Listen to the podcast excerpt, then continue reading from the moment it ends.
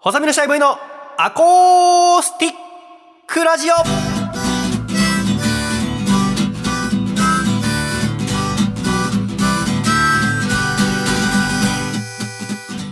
シャイ皆様ご無沙汰しております。細身のシャイボーイ佐藤孝義です。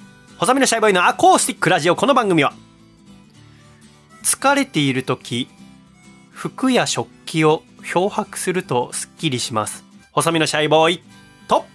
疲れている時、掃除と料理をするとスッキリします。笠倉の二人でお届けするスッキリラジオですよろしくお願いしますよろしくお願いいたします。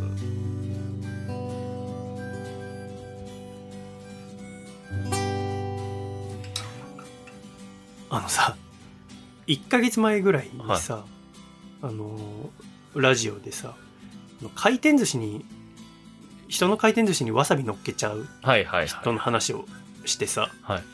それをニュースで見て私そのもうちょっと寿司大切に食べようようん回転寿司の歴史みたいのを調べてさもともと大阪発祥ではい。最初は大型レーンで、はい。そのおかげで E 型レーンになって、でインターホンで押すのうんようになって、かさちゃんのお母さんがインターホン下手でみたいなさたな どう下手なのあのインターホンで注文するときになんか、あの、まずテンポ悪いんですよね、その会話のね。なんか。えって何？えっ、といくら一つとあと縁側はいサビ抜き、あやっぱいくらきはなしでそうそうそれなんですよあーもうあなるほど他のみんなちゃんと決めてるのにっていう自分の考え出しちゃう。あそれ向いてない滑舌的なのあ滑舌悪い全然、なんかうまく通じなくて。みたいなのはありましたけど。はい。みたいな話をしたじゃないですか、はい。そのわさびってか回転寿司の話をして、うん。その翌日ジムでさ、はまた筋トレしてる時上にテレビあるからさ見たらさ今度なんかあの醤油を舐める少年が出てきてさ、はいはいはい。でもそれまだ収録はラジオしたけどさ、はい配信はまだだったからさ、はい。でもいや収録の時はそのわさびペロペロくんの話はしてないわけじゃん、はい。今昨今こういうのも問題はい。でもそのわさびあ醤油ペロペロくんがもうわさびを越しちゃってさ。なんかその私のラジオがさ、はい。なんか全然そのトンチンカンじゃないけどちょっとはいマット外れみたいな。そそっちを取り上げないのっていう。だからもうみんなはさ、はい。そのジムにいる人も話だけどこんなんされたら外食行けないじゃん、はいはいさこんなことすると回転寿司なくなっちゃうよって言って怒ってるんですよ私だけさラジオがブレるだろうと思って ふざけんな違うところで怒ってるっていう。おい新しいね。なんかもういろんなのが今出現してますね。そうねしょう、あのね、生姜でしたっけ？わかんああ紅生姜直で食べてとかなんか。あれ外食の人大変だなだからね醤油禁止になったらどうします？本当ですよ。醤油禁止って。ね醤油がなかったらさ魚の刺身もいや寿司もうなぎも。そばも天ぷらもうどんも納豆も 煮物も焼き物も鍋物ももう日本食崩壊ですよ、そんな。醤油がなかったらもううんざりですよね 本当に嫌だなだからラーメン屋とかでもあるじゃないですか。酢と醤油とか。あの、それでカスタムし、なんかあの楽しみとかも全部なくなってきて、いちいち注文するとかになるの嫌ですもんね。醤油くださいって。そんなやりとりしたくないな。確かにだってどれだけ刺身がうのネタが美味しくても、はいどれだけいいシャリ使ってても、はい。醤油なかったら寿司食べないよねいや、そうですね。ねさすがにしんどいですよね。しんどいよね そこ、それだけでっていうのは。だからやっぱりこの醤油っていうのはすごく大切なもんなんだなって改めてうん。今回のことではいこの1ヶ月思い知らされたというか、はい。もう生まれた時から醤油はあるじゃないですかそうですよ。食卓にね、共にあるものですから、でもじゃあこの醤油が日本人がずっとお食べてきたかっていうと、はい。今のこの濃い口醤油の歴史って実はまだ200年ぐらいなんだって。あ、そんなもんなんですね。だからそう思うと醤油ってずっと身近にはあるけど、はい。知らないこともたくさんあるんだなって、うんうんうん。なんかあこの1ヶ月いろんな醤油に関する本を読みながら思ったんですよね、はい。好きな醤油のメーカーとかあります？家で何の醤油使ってますか？えー妻が買ってますか？買ってて、あの、九州醤油の、あれ、メーカーまではちょっとわかんないんですけど、甘口の、あの、九州醤油と呼ばれるものをう、ん。大体使ってます。ああ九州醤油。刺身を食べるにもはいはい。はま寿司にもあるんですよね、あるある。九州醤油って。しかもう使わないぐらい、うちは、あの、妻がそっち、鹿児島とかそっち系の、でもあれって基本刺身の時に使うもんでしょ？は、そうですね。卵かけご飯とか卵かけご飯の時は、それ用の卵かけご飯用醤油みたいなのがあるじゃないですか。えーそんすごいね。ああいうのも使いますし、料理はでも基本濃い口醤油のあの赤いキャップの、大きいやつか。はい、いわゆるはいはい。料理用に使ったりするはい売ってるような。あれを使ってます。目玉焼きとか？目玉焼きは、刺身醤油。あの、えっ、と、刺身目玉焼き用の。の やってんの？いや、目玉焼き用じゃない、なんかあの、えっ、と、ボトルタイプの、うん。あの、薄、薄口ですかね。あの、濃い口の、うん。あの、真っ黒な色じゃない、ああ関西のやつ。だし醤油か。あだし醤油です。あだし醤油なんですか？はい。使ったりしてます。へえあ本当。なんか使い分け。じゃあいろんな醤油使って意外とありますよ、家に。あほんと。はい。醤油そのものじのと日本の歴史は長いらしくてはもともとその中国から仏教がうん。西暦500年ぐらいの時に伝わってきた時に一緒に醤油が伝わってきたって言われてるらしいんだけど、い。はい。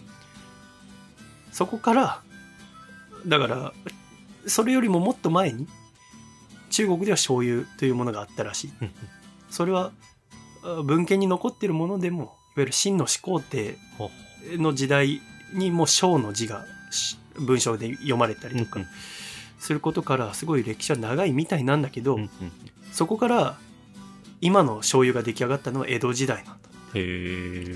だから西暦でいうと1600年。頃になってから関ヶ原があってうん。江戸幕府が開かれて、っうん。てなると日本中の人が江戸っていうこの狭い地域はい。今の東京よりもずっとちっちゃいから、うん。皇居中心に半径4キロぐらいの中にはい。世界で一番たくさん人がいたって言われてますから、ん当時で100万人を超える人がそのは半径4キロの円ぐらいの中にギューってなってたわけで、でももともとは何もない土地だったから、い。うんうんその全国から出稼ぎに来たりあ新たにここで暮らそうっていう人たちは要はいろんな肉体労働とかして、でも食べ物はここで江戸で作ってるものは相当少ないから、はい。食事は質素なわけだようね。ん。ってなるとやっぱ味の濃いもの食べたいうん。醤油かけて食べたいっはい。てなったらしい。だけど醤油はうんうんその時産地として有名だったのは上方だから京都の周りとかがはい。まずその江戸が開かれた当時は醤油の産地として有名だうん。堺だったりうん大阪とか、うんだからその関西から船に乗せてはい。江戸に醤油ををたくさん送ってたんだってなるほど。これを下り醤油っていうんだ下り醤油。当時はまだだから関西が上りってことだよね。そうですよね。うん。はい。江戸に。送る今だって高速だったら上りっていうけど、うんうん当時はそれを下り醤油うん。関西から江戸に送った醤油のこと、はい。でそれが江戸の人に好まれてみんな食べてた。うんうん。それが江戸時代250年の間に、うんやっぱりその船乗せて送るから値段高いし。うん。でなんなら関西のはすごくお上品な醤油。だけど江戸のその粋なさっぱりとしたうん。テヤンデーな性格と、せっかちな感じだったりとか、あとはもう粋でいなせとかもっと濃いものでもうシャッとした醤油が欲しいっていうので、うんうん江戸シチューやその周りで江戸独特の醤油を作り始めた、うん。江戸の人に合う醤油なるほどな。が作られたのが濃い口醤油。はあはあはあ。それが千葉だったりとかで作られ始めて、うんうん。それがあー江戸で広まって、うん。そこから寿司や天ぷらうん。そば、うなぎうん。江戸四大名物と言われる食事などが生まれたんだって。なるほど。でそこからあー今になっても全国で基本的に醤油というと濃い口醤油。うん。家庭にある約8割がこの濃い口醤油らしいですよ。はでそこから寿司というものがうんだからちょうど江戸の結構終わりの頃になってす握り寿司は生まれたらしくい。て、うんうん醤油が発達した、うんでだんだんその定置網漁とかもの技術が発達して日本近郊でマグロとかも取られるうん。マグロは最初のうちはあの価値の低い魚とされてたんだあ、そうなんですね。だからなんなら捨てられるぐらいのへ結構え。だけどそれも寿司にしたら美味しいって言うんで、最初はそのある一人の男の人が岡持ちそのなんか荷物運ぶう入れ物に乗せてはい。作った握り寿司っていう発明品をはい。歩きながら売ってたんだって。へえ。この深川らへんで。あ、そうなんですね。この辺りはその岡場所っていう場所でうん。いわゆるあの国公認ではない、うん、商館があった場所でうん。その辺りを歩き回りながら握り寿司売ってたら売れたから。次に両国の辺りで屋台を出してはい。屋台で寿司売ってたんだよそうなんですね。で当時は飯の量は今の2倍から3倍あるからはい。だからおにぎりみたいな感じに、こう、乗ってるというか。で赤酢だから、えっと、寿司自体はちょっと赤みがかる、うんうんうん。でそこに醤油塗ったりして。食べてた、それはあの清澄白河に江戸博物館、はい江戸深川博物館かなっていうのがあってそこに当時の寿司の屋台がそのまま再現されてるへえ。模型ではい。こうやって食べてたんだってすごく不思議なでもそこから始まったんだってでそれが爆発的に人気になって、うんうんうん。じゃあその作った人が幸せになったかっていうとそうじゃなくてだんだんその寿司があまりに売れるから、うん。高級品にしようってなったんだ、はいはい。要はその幕府の人への賄賂として高い。い寿司を作ってはい高級品にしたら売れるからっつってなるほど。でだんだんと高級寿司が生まれてったら、うんそのトップがそのうち変わって水野越前守って人が老中になってはい。天保の改革っていうなんか名前だけ聞いたことのあるようは。ないのあるでしょ、はい。天保の改革ってものすごく厳しい改革でうんうんうん。その中の一つはいわゆる倹約令っていうのが敷かれたの、うん贅沢ダメだようんうんだからこの贅沢な高い寿司を出している、うんこの寿司を作った人たちが取り締まられてえあの刑を受けることになったんですよ家の中で軟禁の刑みたいえ。ええ。だからその一回寿司の文化はなくなりかけたんだけれども、うんうんその江戸時代が終わってからも寿司の文化っていうのは続いてうん。で最初のうちはつまり寿司の職人は江戸にみんな行ったわけだけれども、それが関東大震災はいなどで東京に住みにくくなって、うん。それがきっかけで故郷に戻ったり、うん。地方にその職人たちが広まったことでだんだんと寿司の文化が全国に広まったとも言われてるなるほど。で今では日本を代表する食事として寿司というものが、世界中で食べられるようになったらしいですよ。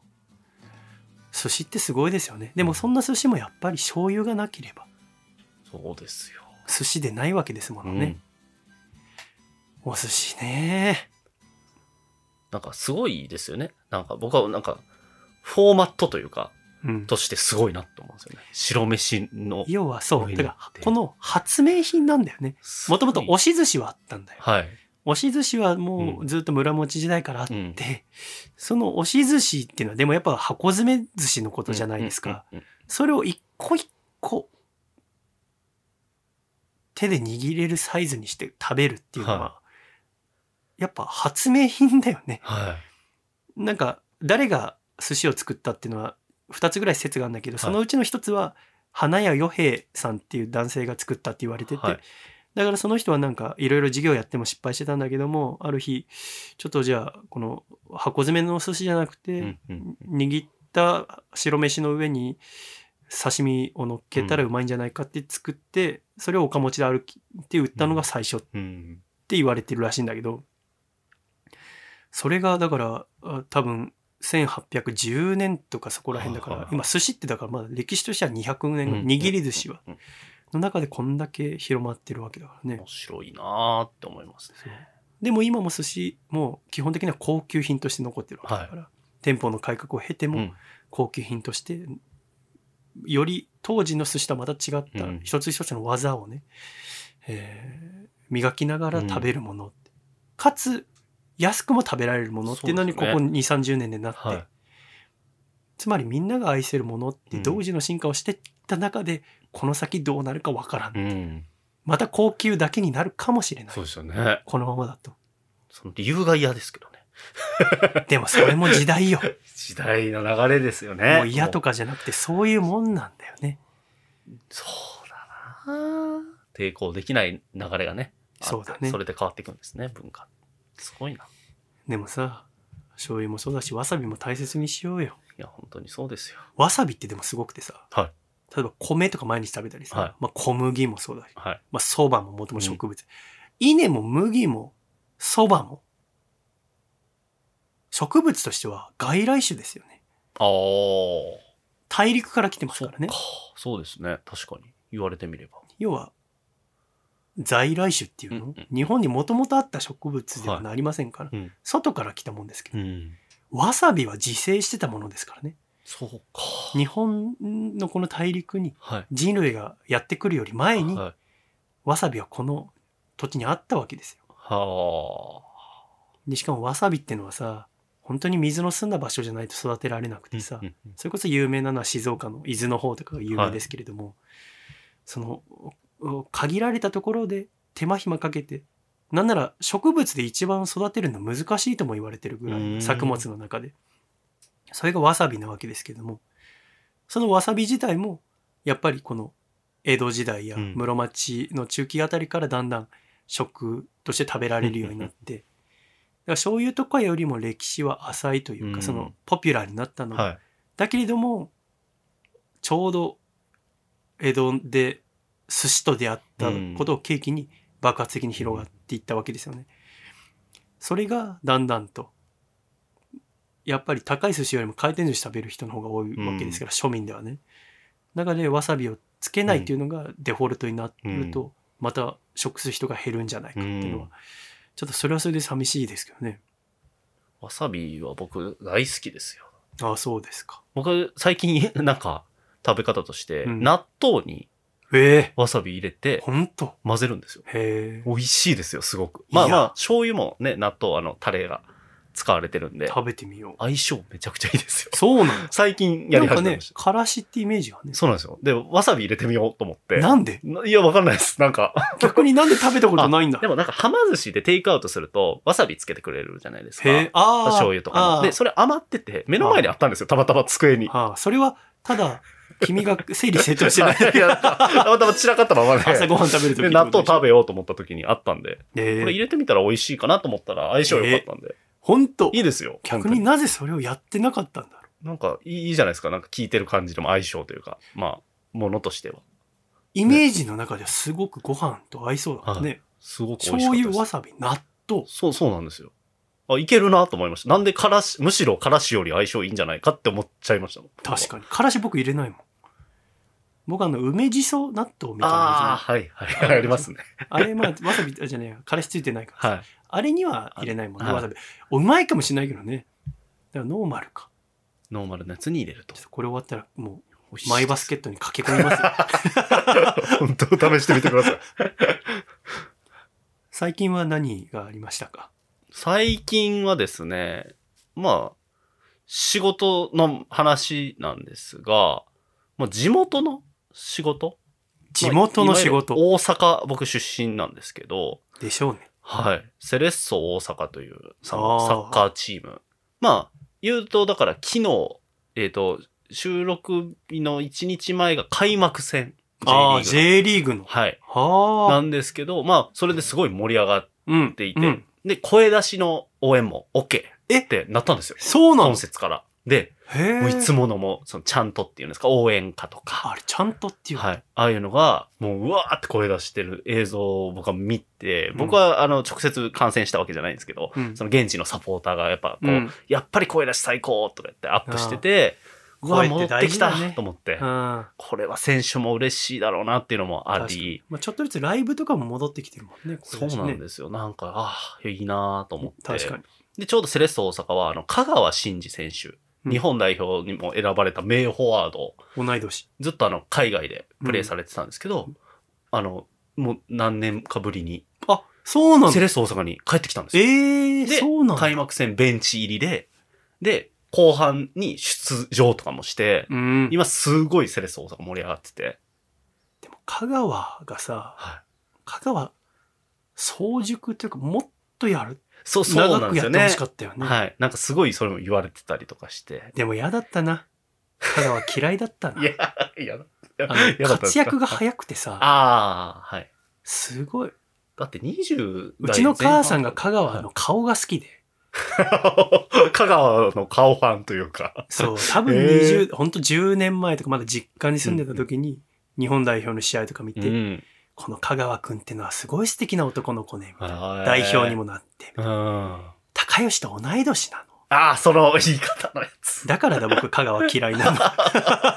これほんと親戚とかのあるあるですよね、親とか。だから今ほんとかわいそう。大谷の小同級生。同い年でも、こうも違うのね、みたいな、あの感じでね、言われたりとか、ね、ありましたけど。性格も顔も良くて。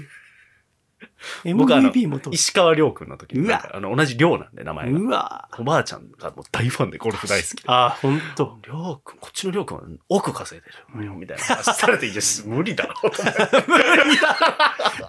それを学生の僕に言われても、18歳とか だったよね。何を比べてんの？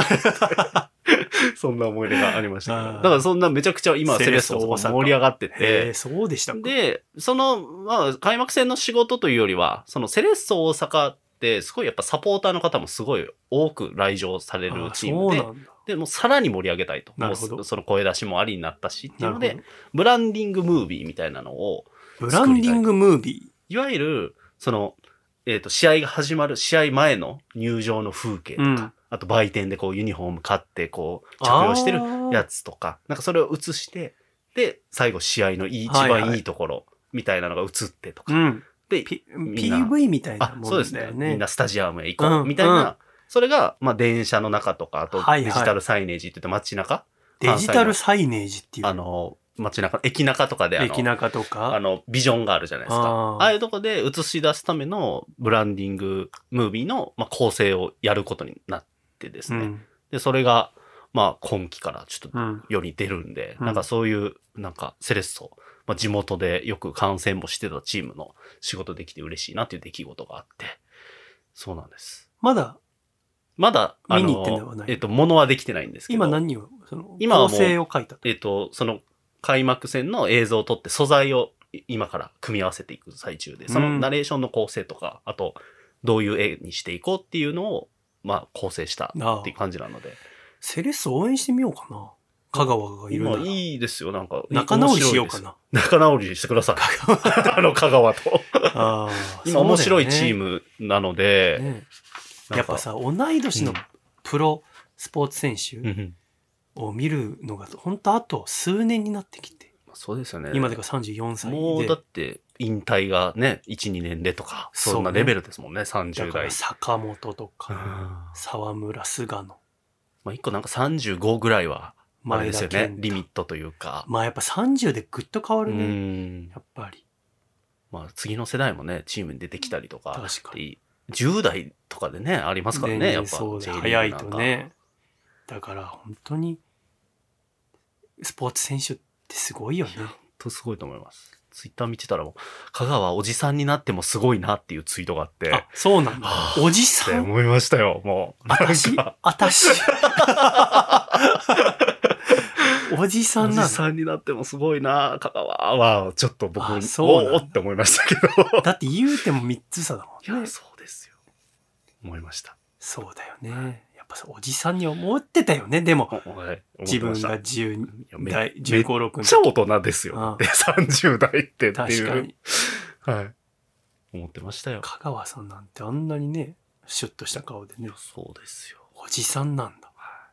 新進気鋭のね、フォワードでしたもんね。だって代表戦とか。確かにもう、もうね、香川くんはあんな若くてあ、シュッとしてうん、とはもう言われないだろもうね、ちの言われないだろ今誰が一番言われるよね？大谷選手除いたら。う。三笘選手じゃないですか？やっぱワールドカップ。まだあー25歳とかですよ。でもさ、はい。まだ、なんか、一般のはい。普通のお母さん、三笘っあてわかんないと思うんだよね。確かに。そのレベルニュースにそんな、要は、あのさ、サッカーって週に1回とかしか試合がないから、そうですよねで。しかも海外にいるし、僕、藤井聡太さんじゃないかと思うんだよね。うわー、確かにリアルかも高しれない。校生とかになると。リアルですねまあ、三笘さんってもう結構20代半ばとかでしょ？多分25とかですね。だよねはい若いってなると藤井聡太さん。で、その結構上な、あとは20後半とかになったら、だからはあの、羽生結弦さんとかも、はいはいはい、はい。多分言われてたんじゃないかと思うね、羽生くんはそうですね。羽生くんと同い年なのにもう絶対。そうですね。本当嫌だよね。言ってない？言わないでね？自分の子供に。まだないよいや、ね。言わないです、言わなあの。子役の子。足まだが早いまなちゃんはこうだよとか。そうそうだから、まなちゃんとかね。だから、まあ、アスリートではないですけど、うんなんか、俳優はそう思わないかな。あ、まあでもそうだってか子役は子役っていうのがあるかまあ、らねやっぱ。そこのなんか、アスリートってやっぱ、また扱い変わりますよね。国民的アスリート。要はそ、の、何なんだろうな。年上の人よりも強いあすかったりってことがあるからってことだよね。能力若くしても。それはなぜなら人が衰えたりするからだよね。そこがやっぱ、あるんでしょうね。支持したくなる何かうんというか。そうね。そう思うとね、セレッソ応援してみるか。プロ野球ももうすぐ始まるしね。なんかスポーツをでも確かに見なくなったね。だんだん。うん。うん。昔もっと見てたんだけど、まあ、なんか体力ですか、それは。なんか、興味だから本当になんか長い時間見るってことしなくなってるのかもしれない。どっちかというともう本当に今一番やるのは本読むこと、オーディオブックで。は本聞くことが一番多いかい。な。やうん。っぱスポーツってずっとちゃんと見てるから。なんか、片時もこう目が離せない感じはありますもんね。それがいいんだけどね。そうなんですよね。本来は。どうしちゃったんだろうね。でもなんかスタジアム行っても意外と真剣にずっと見てるってなくないですか？まあまあまあ、まあなないんか、しね。それもあるんで、どうねっていう。そうね。でも今年は WBC もあるし。はい。絶対盛り上がる要素はね。じゃあセレッソ応援しますか？セレッソちょっと今年ね、香川選手だから活躍してほしいですよね。ね古巣に戻ってきたんで、やっぱ。活躍してほしいですね。はい。そうですよね。確かにね。はい。そうですね。香川くん、スポーツ頑張って。香川くんって君にとっては年上だよね。僕同い年だけど、同い年でも知らない人くんとは呼ばないけど。ジャニーズのシステムでくん付けしてあ滝沢くんみたいな。あれなんなんでしょうね。いや、急に。それは文化だよね。でもそれで言うとさ、はいなんかジャニーズって前もっと強固な感じしたけど、やっぱりいろいろ変わってるなって思わない？ああ、それはわかりますね。ね。明らかにボーイズアイドル、今、全盛時代ですからね、ジャニーズ以外も。だからその、あ、そうだよね。だからはいあの、ボーイズアイドルが、ジャニーズがす少し出る数減った分、はい他にその隙間がたくさん生まれて、その後まあ全体が盛り上がってるように見える。そうですね盛り上がるのかもしれないけど、すごい面白いことになってますよね、今ね。かみさん、ボーイズアイドル追っかけてる？はい、そうですよ。だよね。めちゃくちゃ好ずっきです。と同じところ？同じですけど、それプラスジャニーズって感じですね。あもともと応援してたジャニーズも。平成ジャンプ大好きなので、をおいおまあ、ライブ行きながらも、うん。新しいグループも応援してます。すっごい楽しそうですよ。ああ、そうなんだ。なんか一回、その、君のかみさんの話聞いて、はいすごくいいなと思ったのは、はい。なんか、あの、プレゼントを送れるシステムみたいな。ああ、はいはいはいはい。そのアイドルにあって、はいそのアイドルにスニーカーかなんか送ったら、はいはいはい。そのスニーカーを配信見てたら、はい、ああ履いてくれてるの見て、はいはいあんた見て、私が送ったやつ。って、君に奥さんが言ったのを聞いて、ありました。あでもこれ稼いでんの俺だから、間接的、直接、間接的に俺が送ってることになってたやばいやばいやばい。やばいやばい言ってないけどね。はい君は言ってないんだもんね。だけど心の中で、この若い、面のいい男に、俺が台本書いて、稼いだ金が、あ、君のお金じゃないんだけどね。はいそれは別に。だけども、ねなんかその、いろいろ、まあ、いろいろ周りもあって、はい俺、はい若い男にスニーカー買ってんじゃん、貢献ね、させていただいてますよ。っていう時に、うまくはい笑って画面見れなかったって話、すごく、諸行無常感じる。でも買ってうまく言うためにはそれもニコニコ。そういうね、応援の仕方もあるみたいですよ。偉いなと思う。僕もやっぱ、青筋立っちゃうかもしれないわ。あ面白いですよ。うはい。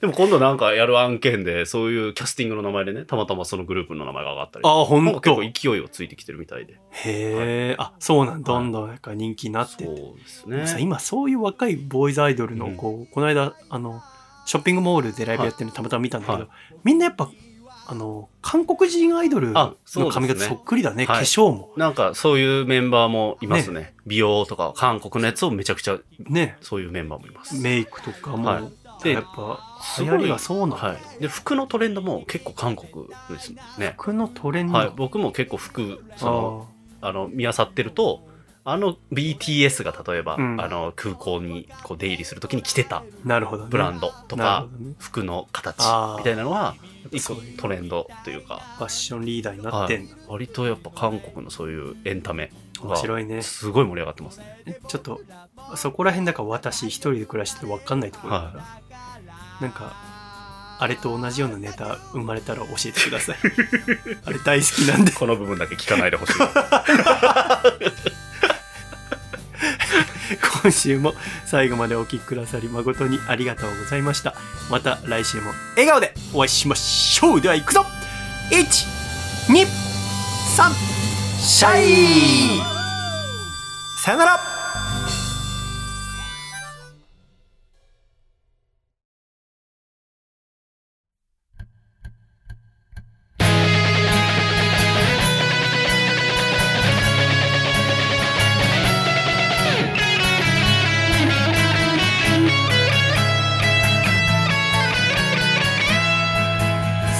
桜散るも知らず一人の夜は寂しいから。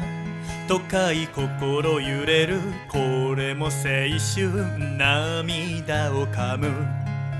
ある日荷物ふるさと君から届いた段ボールには丸めた画用紙と短い手紙が入ってた。どうせあなたのことだから暗い部屋の中で一人泣いてないか心配だわ。私絵を描いてみたのを飾ってね。見るたび私思い出して君がくれた春風に揺れている丘にそっと咲いた花の絵は優しくて美しく凛として君を思い出させるよ並んで咲く二輪の花に君と僕を照らし合わせると青空が眩しい画用紙から聞こえるのは春のね今日は君に向けて手紙を書くよ愛しさが不格好な文字を伝い届けばいいな。ふるさとの君に夕暮れ見れず夜遅い帰宅も明かりともせば。サイズ合わない額入れられた君の笑顔おかえり。君は元気でいるのかい？連絡もよこさないで。怒るなよ。次の休みには帰るから。駅のホームで待っててくれないか。涙で迎えておくれよ。君がくれた春風に揺れている丘にそっと咲いた花の絵は見るたびに恋心ざわめかせ。淡く苦しめられるよ。春夏秋冬いつの日も僕は君を忘れずにいられるよ。青空が眩しい画用紙から聞こえるのは春のね。